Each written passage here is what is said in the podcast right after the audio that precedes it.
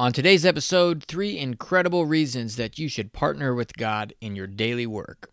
You're listening to Your Faith at Work with Dr. Ryan S. Howard, a podcast to inspire and equip you to partner with God in your daily work.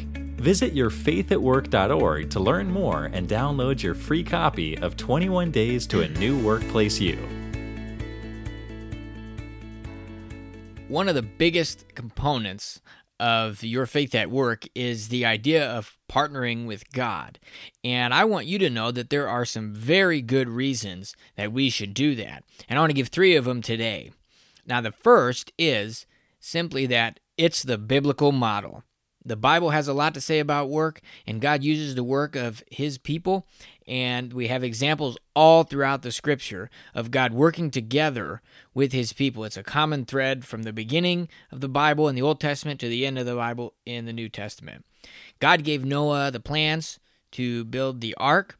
God gave Joseph answers to how to prepare for famine. Uh, Luke was a medical doctor, traveled with Paul. All kinds of uh, examples in there from the Old Testament to the New.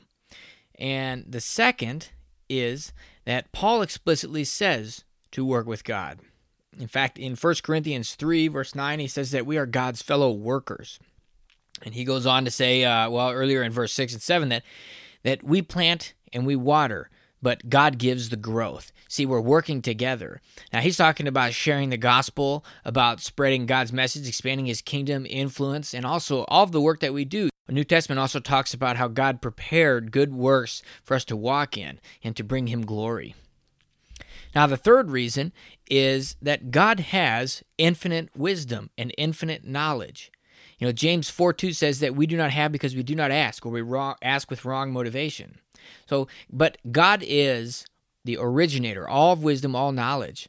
And when we're looking to come together to resolve issues or to uh, know how to handle something or what to do next, what to focus on, what our priorities should be, God has that answer. Now, His Word is filled with these kinds of answers and wisdom that we can apply to our lives and to our work but it's also His Holy Spirit that is in us that is guiding us and directing us and giving us specific application for the things that we find in His Word. So, partnership, partnering with God, relationship is essential to that.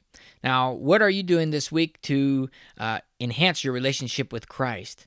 So, I want to say that, you know, hey, involve God in your work. Invite him in. He wants to partner with you. He's not left you alone. Invite him in. So think about that this week. What is going on in your work that you can come together and partner with God in? Because that's exactly what he created you to do.